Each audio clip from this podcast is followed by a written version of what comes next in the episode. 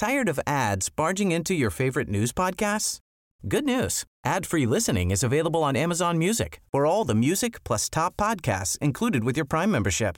Stay up to date on everything newsworthy by downloading the Amazon Music app for free or go to amazon.com slash news ad free.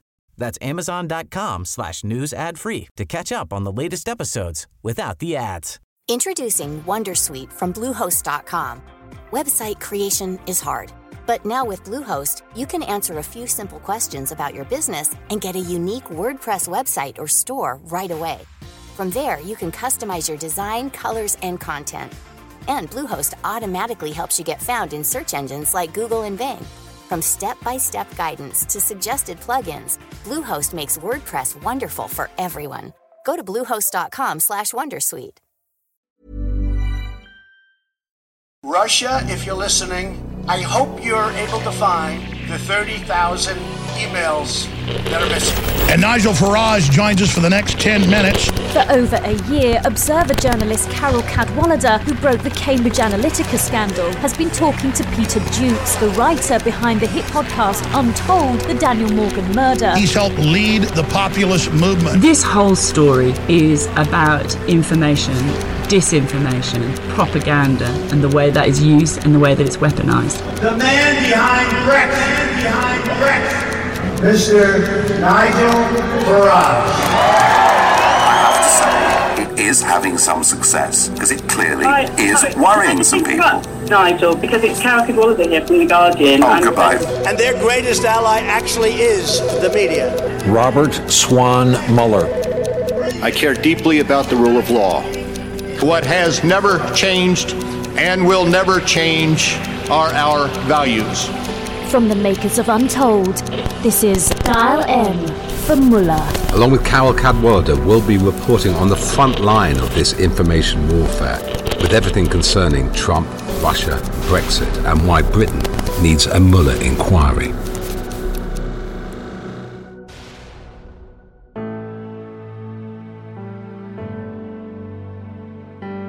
So it looks like things are really coming together now. A lot is coming out into the open, and indictments are about to fly. We hear. Carol, what are we going to talk about this week? We are going to talk about Nigel Farage, who, for the whole duration that I've been writing this story for the last two years, has been an absolutely central character in understanding what is going on here and the relationship between Brexit and Trump and Russia. You've tried to talk to him on numerous occasions, but he refuses to talk to you. Why do you think that is? It's this incredible situation. Nigel Farage, he's a public figure. We pay his wages out of our taxes. He's an MEP, a member of the European Parliament, and he refuses to take questions from a journalist. He has this show five times a week, it's on Five LBC. times a week. If I ring as myself, I cannot get through to him. So what I've started doing was I started ringing up and giving a false name. The last time I did that, so it was actually last Sunday, we had a new story in the Observer, and so 10 o'clock I get up Sunday morning. I think I know, I'll ring Nigel Farage. So it was quite funny because so the first time I rang in, because you talked to the producer, Yeah. I was like, who am I going to be this week? And I thought, I know, I'm going to be Keris from Cardiff. So I rang in and I said, hiya. And I was like, oh, it's Keris from Cardiff here. And I really want to talk to Nigel because I'm so pissed off with Theresa May. Anyway, the producer was like, oh, yeah, we'll call you back. And I was like, damn, damn, damn. Okay, I've got to try again. So I rang straight back. I've got an app which gives you- Can you you hide the number? Can you so hide, you can hide, so you, it gives you a different Ah. phone number. So I rang, I rang straight back. This time I was like, "Oh, hello," and I said, "It's Sarah from Weybridge here," and they were like, "Hold the line, Sarah. We'll put you straight through." Right, is a new caller from Weybridge in Surrey. Good morning, Sarah. Oh, hello. Hi, Nigel. Thanks so much for having me. Um, so, so, yes, well, I was explaining that, um, that I think that I got put through because I said that, you know, I'm a true blue voter. Right. Um, voted Conservative all of my life. And I've been wondering about Corbyn. But actually, Nigel, there's something else, which is that um, this is actually, I'm actually, it's Carol Cadwalladr from The Observer here. Oh, go away. Honestly, you are a ranting lunatic. London's biggest conversation, LBC. Well, today in The Observer, you published a news story which nobody's ever realised before about Nigel Farage and his key connections with people associated with the Trump campaign. So the whole piece is the piece that I've been sort of thinking about for a long time. Thousands of words. I was trying to do a sort of reassessment of Nigel Farage because in Britain he's still this sort of cosy Mr. Brexit character, whereas what we're going to talk about today is actually how he's like right in the middle of these sort of different global forces, particularly between America and Russia. He's very, very key to Mueller's investigation, or at least people who he had key meetings with at key moments who are very close to Mueller's investigation. And what I realised, I had this moment of epiphany when I was sort of writing this at high speed earlier this week about the timing. And there was a really key thing about the timing about a dinner which happened in the summer of 2016. Uh, because this dinner, Nigel Farage was there, Roger Stone was there, and Alex Jones was there. And it was at the Republican convention in July 2016. July 2016 is bang in the middle between the Brexit vote and the vote of Donald Trump. More importantly, we should explain to, to especially to British listeners who this guy Roger Stone is because he's quite central Tell us about Roger Stone, because we have met him actually, haven't we, briefly? Yeah, so Roger Stone is so key, and Mueller is looking at Roger Stone because Roger Stone claimed to have knowledge about what WikiLeaks was going to leak, what emails it had, and when it was going to leak them before, before it did. Yeah. And so what Mueller is, this is one of the key strands of his investigation, is trying to figure out who knew what when yeah. and find out what the chain of communication was and how information travelled from Julian Assange in, in London. London to the Trump campaign. So when I started following this story, I read about this connection between Roger Stone and Nigel Farage, and he was just like a name in an article. Yeah. And then I watched this absolutely Amazing. fantastic documentary, which is on Netflix called Get Me Roger Stone. So Roger Stone has been close to Donald Trump for decades, and he's been proposing a Trump run for president for decades, practically. Wow. And he calls himself the dirty trickster. That's actually how he describes himself. He is Mr. Dirty Politics. He kind of invented dirty politics using sort of dark money in illicit ways. That was Roger Stone. And Nigel went to dinner with him. I went to Australia to meet Nige, essentially. I mean, it, it was a bit nuts but then this is a man who has refused to take my questions for two years. Calling him Nige. I thought you. I know. I'm not Farage. You're right. I know. I know. But you met him. He was quite affable, wasn't he? Well, so on the plane, I read his autobiography, Flying Free. I just thought it was it's sort of interesting. This is the image that Nigel that Farage wants to present. What image? He, well, he was born in the Garden of England, you know, in a Kent village, um, with a golf club on the door. His father, a stockbroker. Um, he went to Dulwich. public school, to Dulwich. Dulwich College. And it's this, you know, he's projecting this image of the English gentleman, essentially. Which is the UKIP um, agenda, in a way. Their, their propositions to the British people and Brexit is let's take back control, stop all these foreigners coming in. Yet what you're saying is it's very close to certain foreigners. The refreshing thing about Farage, which was the sort of refreshing thing about Trump, was that he doesn't come across as a professional politician. And he always played that up. He liked a pint, he liked his red wine, he always had time. It was called a PFL. What's a PFL? It's a proper fucking lunch. And that was, that was Farage's term for, you know, it's, always, this kind of bon vivant. And he is that person. He's kind of, he's got that charisma, he's very jovial, he's got a good sense of humour. But that is only surface now. And there is something else which is absolutely going on beneath the surface. So, who is Nigel Farage, or who was he like seven, eight years ago? Because I remember him as being a kind of a comic character, Toad of Toad Hall character, affable, wearing tweeds, smoking, drinking beer. This is not the Nigel Farage you're talking about that most people know in Britain, he still is that character and he's still treated as that character and he appears on television as that character. But it's to neglect this really sort of very different journey that Farage has taken in the last few years. This association that he has not just with key figures in the outright in the US, but also the really extreme far right across Europe. And that's what's so interesting Yeah. about Farage. He's a bridgehead between the sort of pro Putin Viktor Orban, who's the dictator fundamentally in Hungary. Marine Le Pen? Marine Le Pen. Front National? They all connect and support each other inside the European Parliament. The European Parliament is a kind of vector for far right forces from across Europe.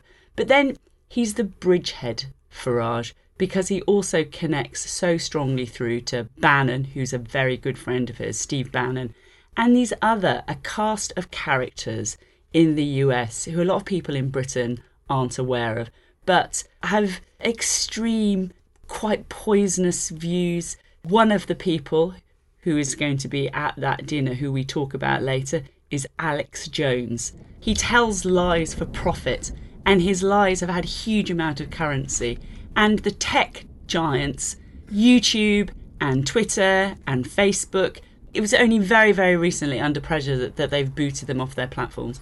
So, what's so interesting about UKIP is UKIP is a tiny fringe party, but it has absolutely outsized influence in Britain, and that's essentially the fault of the media. Hmm. So, the media has given UKIP and Farage in particular a platform to broadcast his message. And what's so interesting about UKIP, this is what somebody said to me who is a, an insider, UKIP insider, and that was that it's just vulnerable. So if you want to take over UKIP, it's so easy. To take over the Conservative Party with, you know, money from the outright in America or money from, you know, Russia or, or anywhere, it's really difficult to do that with the big parties. But UKIP, it was tiny and it needed money. From 2011 12, you see very clearly that the US outright, in particular, Steve Bannon and Robert Mercer, the hedge fund billionaire who supported Trump, who funded Bannon, you see them trying to influence and fund uh, UKIP and support them.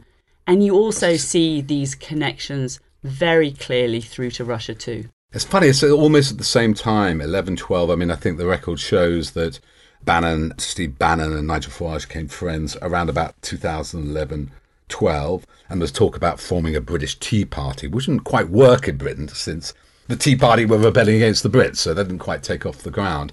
But also, isn't it, around the same time, you see these increasing Russian connections. Well, one of the things which I discovered only when I started looking at it really was just how influential RT has been in Nigel Farage's career. RT is, it used to stand for Russia Today, and it is a Russian state broadcaster. It is funded 100% by the Russian government. It is a propaganda tool for the Russian state. It has supported Nigel Farage's career since 2011 in very key and influential ways. I didn't realise that Ben Nimmo, he's this expert in Russian propaganda, RT is actually the most influential network on YouTube. R- RT has totally cracked YouTube's algorithm in this incredibly clever way. It buys in this ama- this like it's- I mean it's really watchable crack cocaine kind of clickbait content, which is tsunamis and tropical storms and you know just like you know that just like amazing They grab your eyes, they're that's, kind that's of right. rubbernecking. But, uh, but whilst you're watching, sort of like you know, ships being thrown up in the tsunami, down the right-hand side of the column is suggestions, and the suggestions you get down the right-hand side are like watch Farage in the European Parliament. You have the charisma of a damp rag and the appearance of a low grade bank clerk. And the question that I want to ask, the question that I want to ask, that we're all going to ask is who are you? I'd never heard of you. Nobody in Europe had ever heard of you. I would like to ask you, President, who voted for you? One of the things I have found about trying to sort of investigate all these different strands is there is a certain amount which is covert and hidden, and you're trying to rely upon people to give you emails. But there's also so much which is out in the open. And so the fact that Farage, he votes in support of Russia supporting policies inside the European Parliament alongside Marine Le Pen. And then you look at the fact that he has made hundreds, if not thousands, appearances on RT. And He gets paid. well, RT have denied that actually. Oh, okay. Right. So, not just that, RT, every single time Farage stands up in the European Parliament and makes a speech, which is, he makes a speech for the soundbite essentially. RT clips that, it puts it on YouTube, and then it uses its algorithm to like spin that. 'Cause he To... barely turns up at the European Parliament, does he? Well, that's what Richard Corbett, who's like an MEP, was telling me. He was sort of saying, he's saying, he said that you know he, he turns up once a month. He gets to as the leader of one of the groups there. He gets a um, plenary speech once a month, and so he turns up, makes his speech, which is he said it sometimes it's got nothing to do with the debate they're having Oh, in the it's- parliament. It's just a soundbite for RT. It's just for social media, and um, and it, it, so he says he doesn't even wait, hang around for questions. Sometimes he's off straight off out of there. So it's this incredible way that the European Parliament is being used as a platform to, to spread these anti-European messages. So he doesn't just connect with a Russian uh, propaganda network, RT. He also connects with certain key personnel, doesn't he? I mean, he denied, I think, at one stage that somebody had ever met the Russian ambassador. Yet, lo and behold, on the site of the Russian embassy is him meeting in 2013, I believe, Ambassador Yakovenko. Yeah, it's it's quite interesting that, and it's quite interesting that you know we know about this set of meetings which happened with his key associates, Arron Banks and Andy Wigmore. These are the people who we have tracked having meetings inside the Russian embassy and being offered inducements, essentially.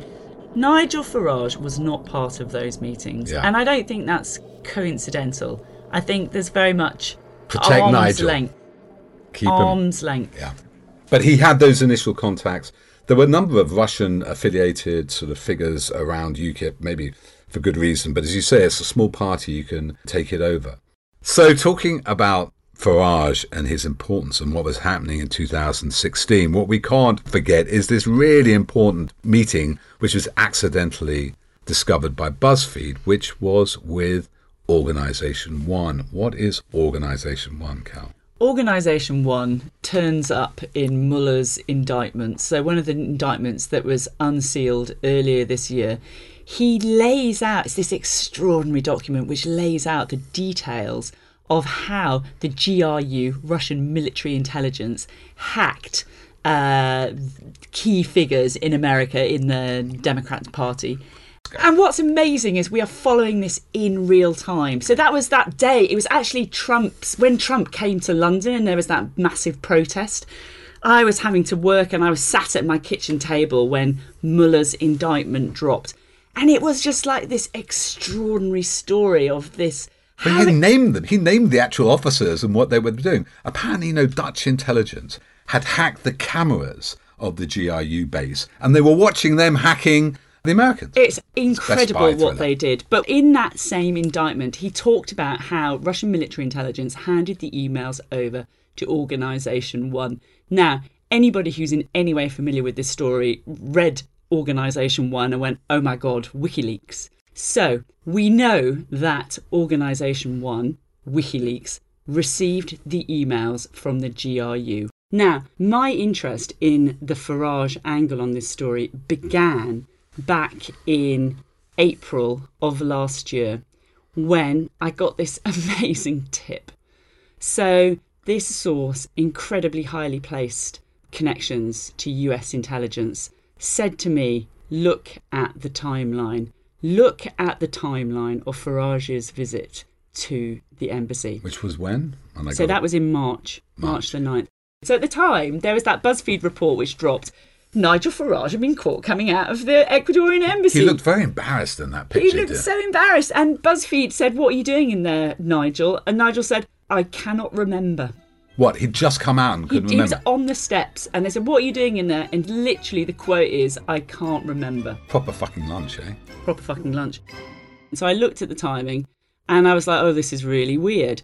Because Farage comes out of the embassy at about noon.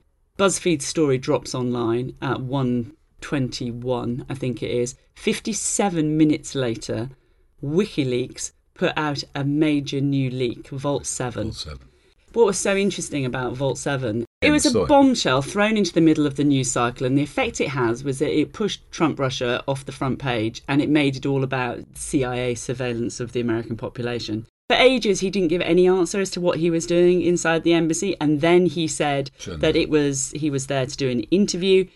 The interview never appeared, etc., etc. So I wrote about this la- again last November. I wrote this column about oh, uh, this just all these links, you know, we can see through Nigel Farage, his links to Cambridge Analytica and his links to WikiLeaks and his links to Steve Bannon. And Farage erupted on his show with this, this like, she accuses me of being the bag man. And he, he laid it out quite clearly, actually, which is the idea that he's in some way a courier. And we'll listen to that. Tired of ads barging into your favorite news podcasts? Good news. Ad-free listening is available on Amazon Music for all the music plus top podcasts included with your Prime membership. Stay up to date on everything newsworthy by downloading the Amazon Music app for free or go to amazon.com slash news ad free. That's amazon.com slash news ad free to catch up on the latest episodes without the ads. Introducing Wondersuite from Bluehost.com. Website creation is hard, but now with Bluehost, you can answer a few simple questions about your business and get a unique WordPress website or store right away. From there, you can customize your design, colors, and content. And Bluehost automatically helps you get found in search engines like Google and Bing. From step-by-step guidance to suggested plugins, Bluehost makes WordPress wonderful for everyone. Go to bluehost.com/wondersuite. Hey, I'm Ryan Reynolds. At Mint Mobile, we like to do the opposite of what Big Wireless does. They charge you a lot, we charge you a little. So naturally, when they announced they'd be raising their prices due to inflation, we decided to deflate our prices due to not hating you. That's right. We're cutting the price of Mint Unlimited from $30 a month to just $15 a month. Give it a try at mintmobile.com slash switch. $45 upfront for three months plus taxes and fees. Promo for new customers for limited time. Unlimited more than 40 gigabytes per month. Slows. Full terms at mintmobile.com. If you want a really good laugh and a proper example um, of what the Donald would call fake news, just have a little look at this today. Trump, Assange, Bannon, Farage bound together in an unholy alliance. Uh, and this is in today's Observer, and it would appear that I am the bagman. I'm the one running messages and exchanging information between the President of the USA and Julian Assange. Um, you know, I am the bagman. Uh, well, I just let me just tell you, this is a complete lot of baloney. Do we know that WikiLeaks is Assange? And I happen to know they were or are. Because I had an encounter with uh, Julian. He knows some friends of mine. But actually, when I was covering the phone hacking trial and its aftermath, I happened to tweet out, and I mentioned in some of his direct messages, he's obviously following me when they were leaked, that a lot of journalists were police informants. So I got this direct message from WikiLeaks saying, can you provide a list of who you think are police informants? I don't think he realised the ones I was thinking of were working for Murdoch. I think he wanted them to be other people. I said, how do I get that to you? And he said, drop it round the embassy. Now that's the WikiLeaks account talking me direct. Meanwhile, I have to tell this little anecdote. When we broke the story of the Arron Banks emails, I was also contacted again by WikiLeaks. So, do you want to give us the emails? And so this time I tested them and I said, how do I get them to you? And obviously Julian is no longer running that account all, all the time because they said they can be really complicated crypto to mm-hmm. Dropbox. So what? So I don't, yeah, you actually haven't told me this before. So what? WikiLeaks contacted you to say give us the Arron Banks emails. Yeah. What the? What? I don't know. Trying to be obviously it wasn't Julian this time because there, there wasn't direct to the embassy, and I think it was at the point he'd he'd actually gone quiet. That's so weird. So to go back, so I think the, the key thing here is that the timing of WikiLeaks leaks is the key thing that Mueller is looking at. Let's go back to 2016, and now we're going to America in the middle of the Trump campaign, right just after Brexit. What happens? What's this dinner with Roger Stone, and what's the timeline there, Cal? So there's this extraordinary sequence of events. The key piece of advice I was given right at the start of this was look at the timeline. The timeline. And we know that the reason why Mueller is looking at the timeline is because he is trying to prove collusion between the Trump campaign and between the Russian government. With maybe Assange as the middleman. Some, And some so occasions. he's looking at he's looking at that in various ways. There's Yeah. there's a whole host of different investigations that Mueller is doing, but this one around Roger Stone and the timing and the WikiLeaks thing is because if you can prove that a Trump campaign associate was in communication with Assange around the timing of when those Yeah. emails came out, you can prove collusion. and knew in advance. Exactly. So Roger Stone has got all these really big questions about what his activity was. And we know that Mueller has not just interviewed him multiple times, but also his key associates, one of whom is this character who called Jerome Corsi. He was a correspondent for InfoWars. He was the chief bureau correspondent for In InfoWars Washington. in Washington and got a place at the White House. More importantly, his key to the beginning of Trump's political career, as it was the, his presidential launch, he wrote this book in 2011, which is basically what they call the birther conspiracy that Obama is not an American, is a secret Muslim. Fringe conspiracy theory, like, you know, people didn't actually land on the moon. And But it became a tenet exactly that year for Donald Trump, him launching his political career. Because- Obama is not because be- American. because what's so what's the key thing about Infowars is it's like Trump's personal propaganda outlet, and from Infowars, those key narratives seep into the rest of the American media. So you see the way that sort of information which goes out in Infowars then migrates to Fox News and the rest of the media. Yeah, now. Because we're talking about Alex Jones because he is at this dinner. Is that right? Yes, I, I sat down and I started looking at this at this timeline, and I realised that I had spoken more than a year ago to the filmmaker, one of the filmmakers, Daniel DiMauro from Get Me Roger Stone, and he told me about this dinner that the crew had accompanied Roger Stone and Alex Jones to to meet Nigel Farage at the Republican convention. So he told me that at the time.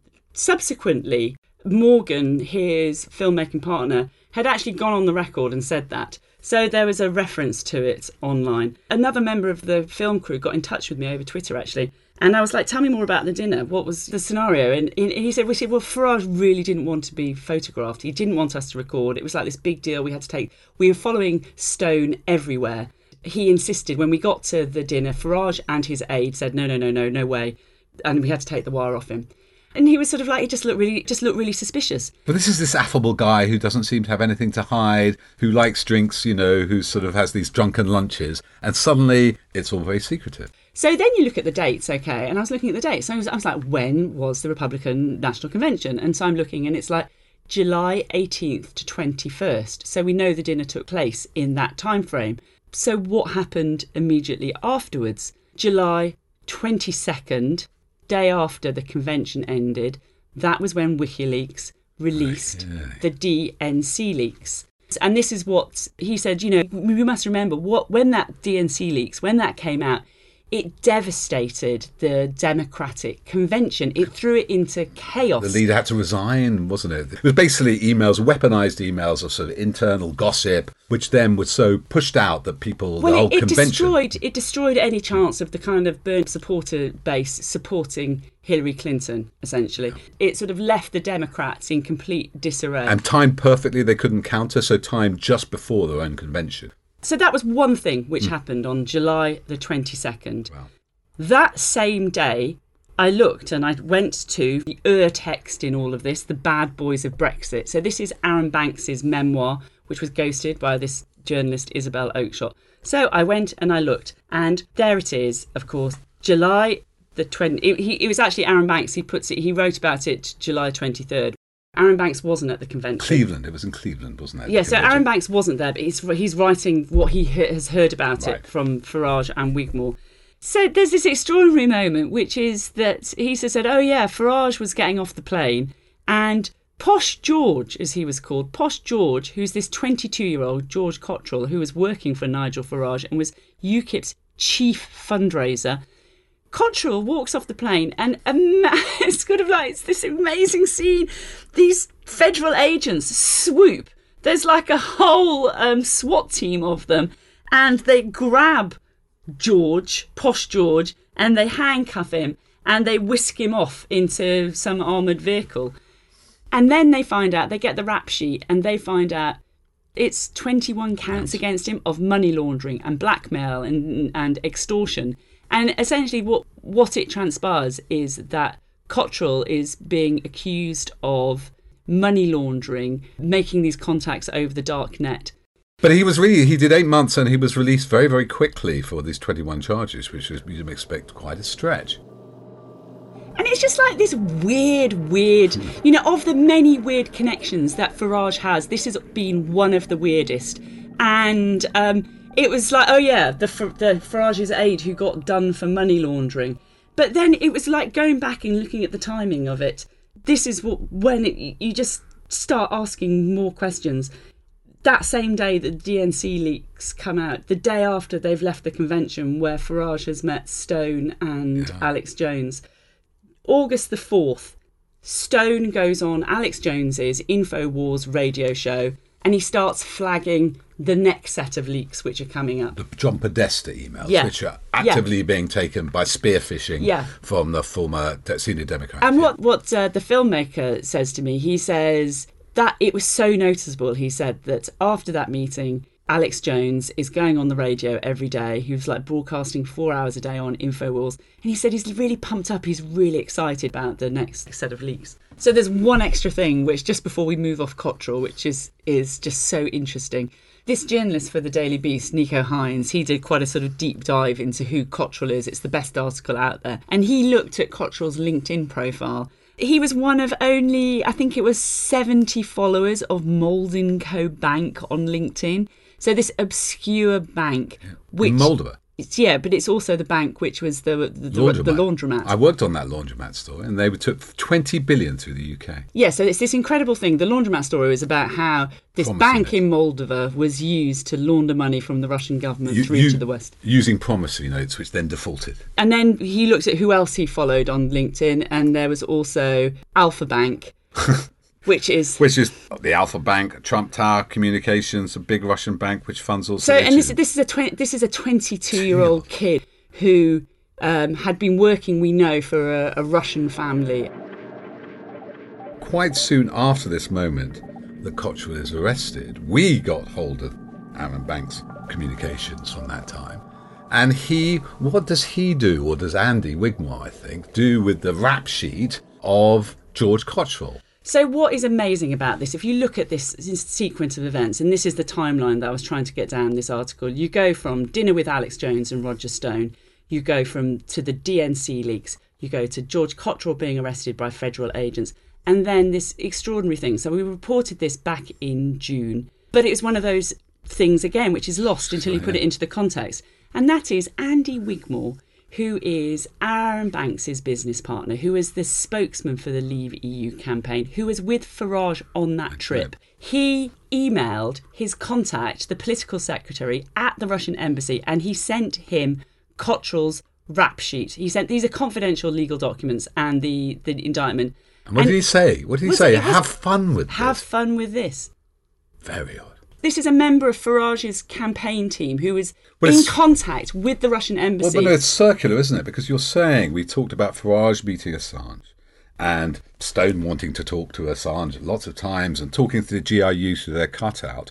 So we have Russia coming through America, coming back through people like Farage and Wigmore, who go back to Russia again, at least with their communications. It's like a laundromat of intelligence. So, what's key here? Okay, is that what Mueller is trying to do? He's trying to see if there's a case to be made about collusion between the Trump campaign and between the Russian embassy.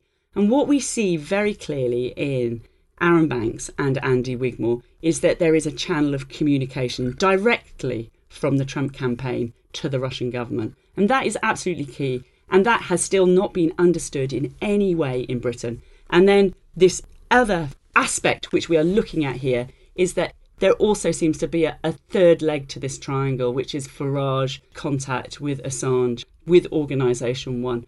It's a triangulation of influence, all converging the same way. I think this other thing, another revelation that's happened since the last podcast, which brings it back to Trump and a Russian connection, which is Steve Bannon.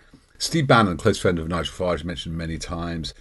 Cambridge Analytica at this time makes an approach to Assange, doesn't it? Bannon's company, Cambridge Analytica, makes an approach to Assange saying, can we help with these emails? So there's yet another chance. Well, I need to stop you there because actually this is quite interesting because I think there was an assumption that I'd certainly made before, which was that in some way Bannon was the link between Farage and Trump.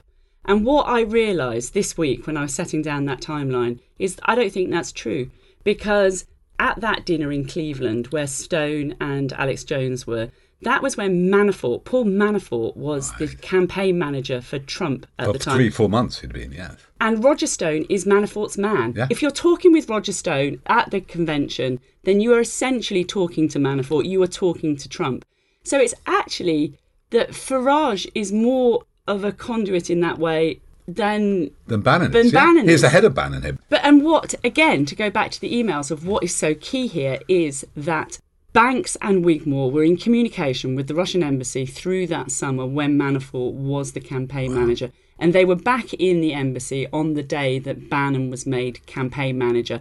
And that was shortly before they went out on the campaign trail and met Trump at the Mississippi rally, where Trump introduced Farage on stage as Mr. Brexit.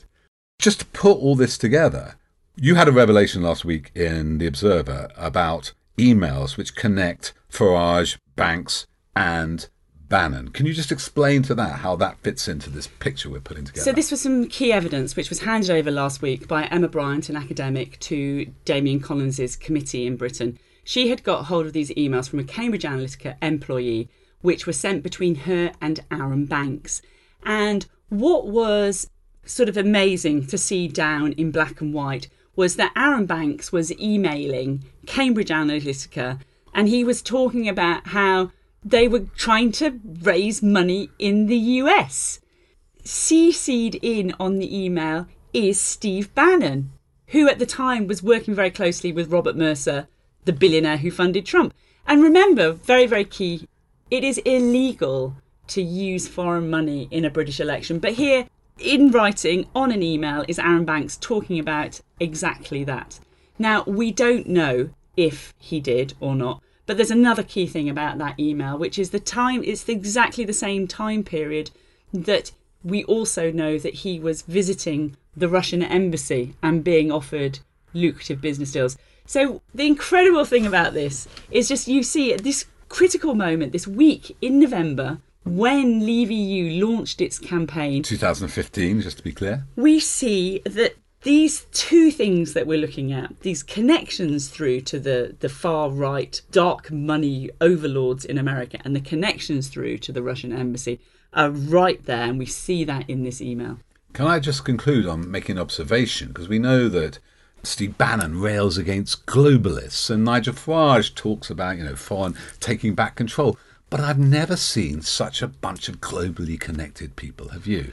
They're pinging back from the USA to Russia. They're the true globalists. I hate this word globalist. I do too. I hate it. What does it, mean? It just basically, it's, it's basically it's, a way of being anti-Semitic. I think it's, it's basically saying Jews. Yeah, that's what. If you say globalists, rootless, rootless cosmopolites is you, what Stalin used to call them. Well, you look on YouTube and you put in globalists, yeah, yeah. and within a click, you will get somebody talking about the conspiracy of Jewish bankers who run the world. Well, and that's what they're saying. And the Soros, everybody's using the Soros thing, which which Farage has done in Parliament. Well, accusing somebody of being funded by George Soros, who happens to be Jewish, uh, is a kind of way of saying there are these Jews in control. It's another conspiracy theory on the right. Well, it was actually propaganda, which was this was the Kremlin invented that as a smear. That was the Russian government who did that, and that's been taken up by the far right in Europe and now in America. And and you get accused of it, don't you? Well, it was just incredible moments. So when I met Farage in Australia, practically the first thing he said to me, I said, "Well, you know, why won't you answer my questions?"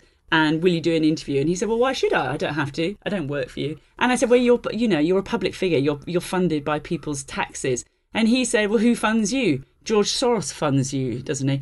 And for me, it was like this. It was kind of I was I was so taken aback because it's what you say when you've got an audience, when you're sort of trying to make this sort of anti Semitic dog whistle. But he was looking into my eyes it. as he said that. He was looking into. He believes his own propaganda. I didn't. I. I was just weird. I just thought you can't. You. I mean, what are you? Uh, it was. Uh, uh.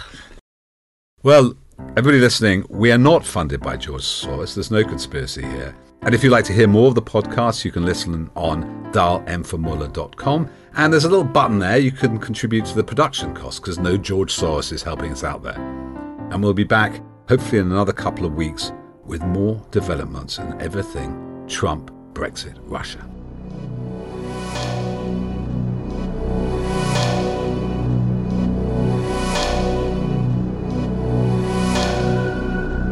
Untold. Dial M for Mueller. Why Brexit, Trump, Russia needs a special investigation. Hosted by Carole Cadwalladr and Peter Jukes. Edited by Devi Amir. Music by Shemali Mir. An Untold podcast produced by Duende Productions and Flameflower Studios. Untold. Dial M for Mueller.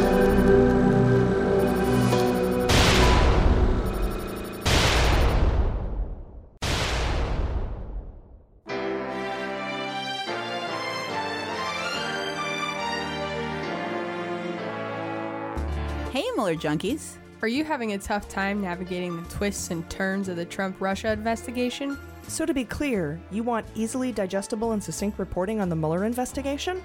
That, that's what he said. I, I, that's what I said. That's obviously what the, the, our position is. It's time you check out Mueller, She Wrote. Mueller, She Wrote is a weekly podcast where three female comics take a deep dive into the most consequential investigation in modern political history. I'm your host, AG, and I have to remain anonymous because I work for Trump's executive branch. Join me, along with Jaleesa Johnson and Jordan Coburn, as we report the facts, break exclusive news, and bring it all to you with just the right amount of snark. Then we top it off with our Fantasy Indictment League, exclusive interviews from guests including Asha Rangappa, Chris Cluey, Rabia Oshadri, and Scott Stedman, followed by conjecture, all while we speculate on who is fucked. So tune in for consistent updates and reliable coverage on Manafort, Cohen, the Trump family, Russia, and everything Mueller, and make Mondays great again. Listen wherever you get your podcasts. You can also follow us on Facebook, Twitter, and Instagram at Mueller She Wrote, and check out our website at MuellerSheWrote.com. You'll be glad you did.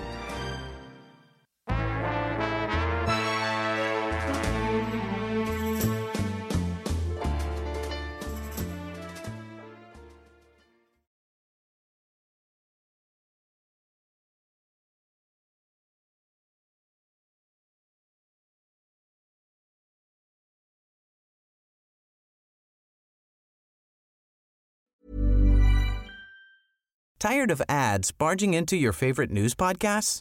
Good news. Ad-free listening is available on Amazon Music for all the music plus top podcasts included with your Prime membership.